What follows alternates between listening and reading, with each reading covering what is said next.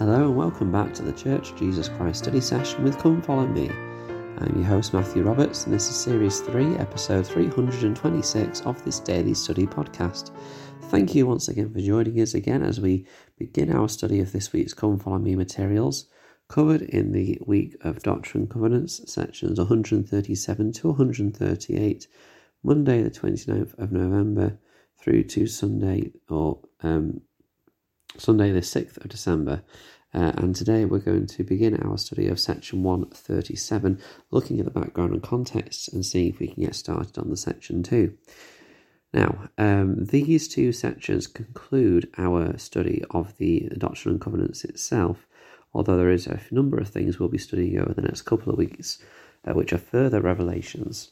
Um, this is a revelation given to not just the prophet Joseph Smith, but also it was revealed and made uh, evident to others who were with the prophet at this time. Uh, this revelation was given back uh, in 18 uh, in 1836 uh, in preparation uh, for the dedication of the Kirtland Temple, and it gives further insight and understanding about the spirit world and about what um, takes place there and actually, my apologies, it's not the spirit world, I've got them mixed up. Uh, this is further insight and knowledge about the celestial kingdom. And this builds on the revelation that was, that was received uh, in 1832 in Doctrine and Covenants, section 76. Um, now, this, uh, as I mentioned, uh, was given with a few people present. It says in, in uh, the Joseph Smith Papers analysis, quote, on the afternoon of 21st January 1836, Joseph Smith and the church presidency met in the council room above the printing office to make to take another step in preparation for the endowment. Following biblical precedent, um, these church leaders washed their bodies with water and perfumed themselves with a sweet smelling wash preparatory to anointing with the holy oil. At sunset, the church presidency and several others, including Joseph Smith's scribe Warren Parrish and the bishoprics of Missouri and Kirtland, met on the third floor of the Kirtland House of the Lord in the President's Room, also called the West School Room, to administer the, administer the anointing ordinance. So this revelation was given as they were engaged in worship, as they were preparing themselves to receive further light and knowledge. Um, and then this uh, was was followed by blessings being given to uh, Joseph Smith Senior, um, and then Joseph Smith Senior giving others uh, blessings as well. Um, and after this, uh, the the vision was opened uh, to all of these people and was recorded uh, by Warren Parrish, who recorded Joseph Smith's words. But others saw what saw what was going on as well in the room. Uh, and so, as we uh, discuss uh, this section, look for things that were revealed uh, about the celestial kingdom. Uh, and also, as we go through this section, we'll discuss why it was so important uh, to these individuals.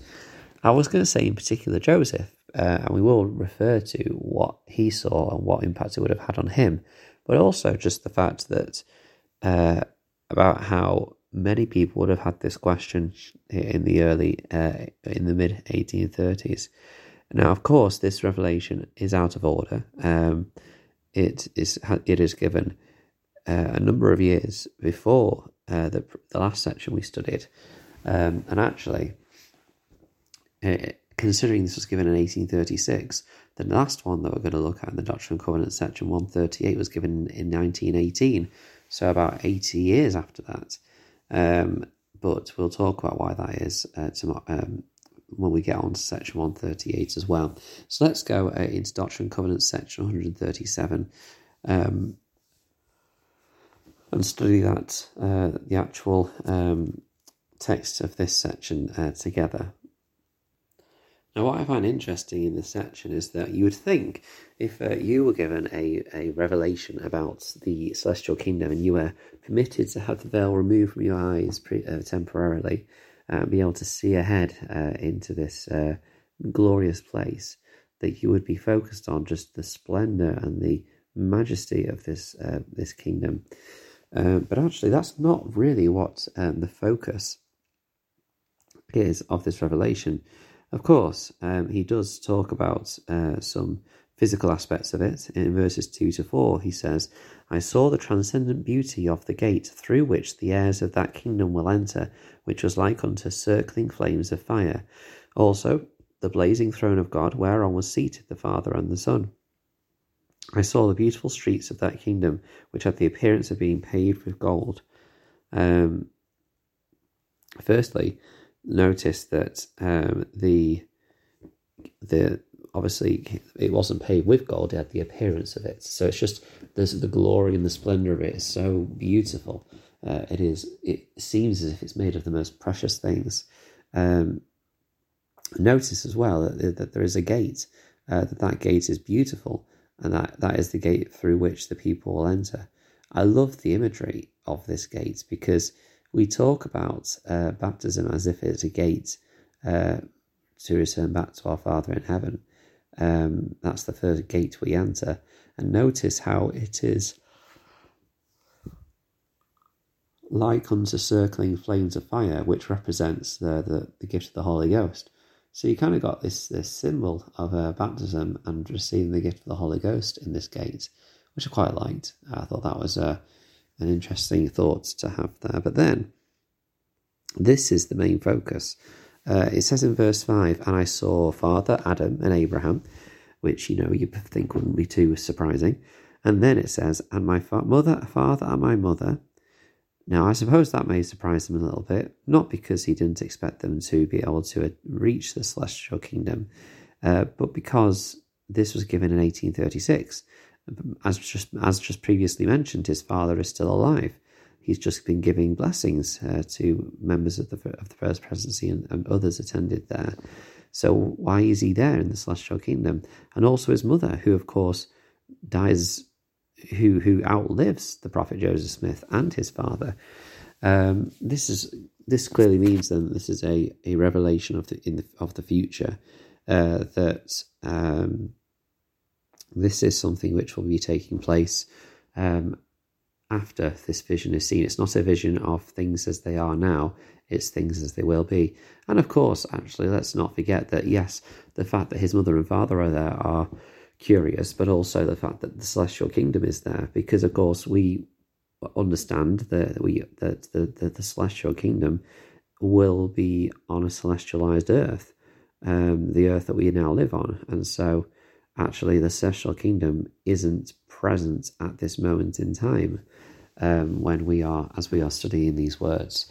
Um, of course, uh, that um, is not necessarily um, important for us. In fact, going on from our discussion from yesterday, that is probably what we would call a supporting doctrine to the uh, core doctrine that there are kingdoms of glory that we must live in live certain conditions in our lives to try and attain the highest. Um, so yeah, that again helps us understand what core and supporting doctrines are, liking how we are mixing those studies together now. Um, but the thing that surprises Joseph, I imagine, and in fact he says he marvels on it in verse 6, is the next bit. It says, My brother Alvin that has long since slept.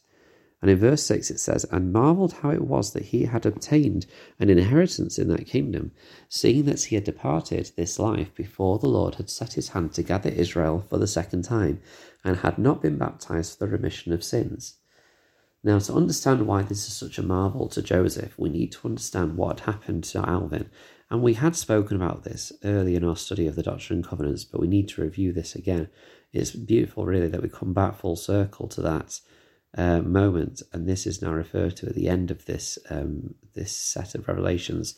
Of course, chronologically, it's not at the end, but it is at the end of our records that we have here. Uh, so, what we'll do is tomorrow we'll talk about uh, Alvin and the circumstances around his death and why uh, it was a very difficult um, event for the family, not just because they had lost, you know, the firstborn son of the family, who was obviously such a great support and strength to many, but also because of the spiritual uh, worries and anxieties that his death left them. Uh, so we'll talk about that tomorrow. Thank you very much for uh, joining our study today. Thank you for listening, and until we meet again.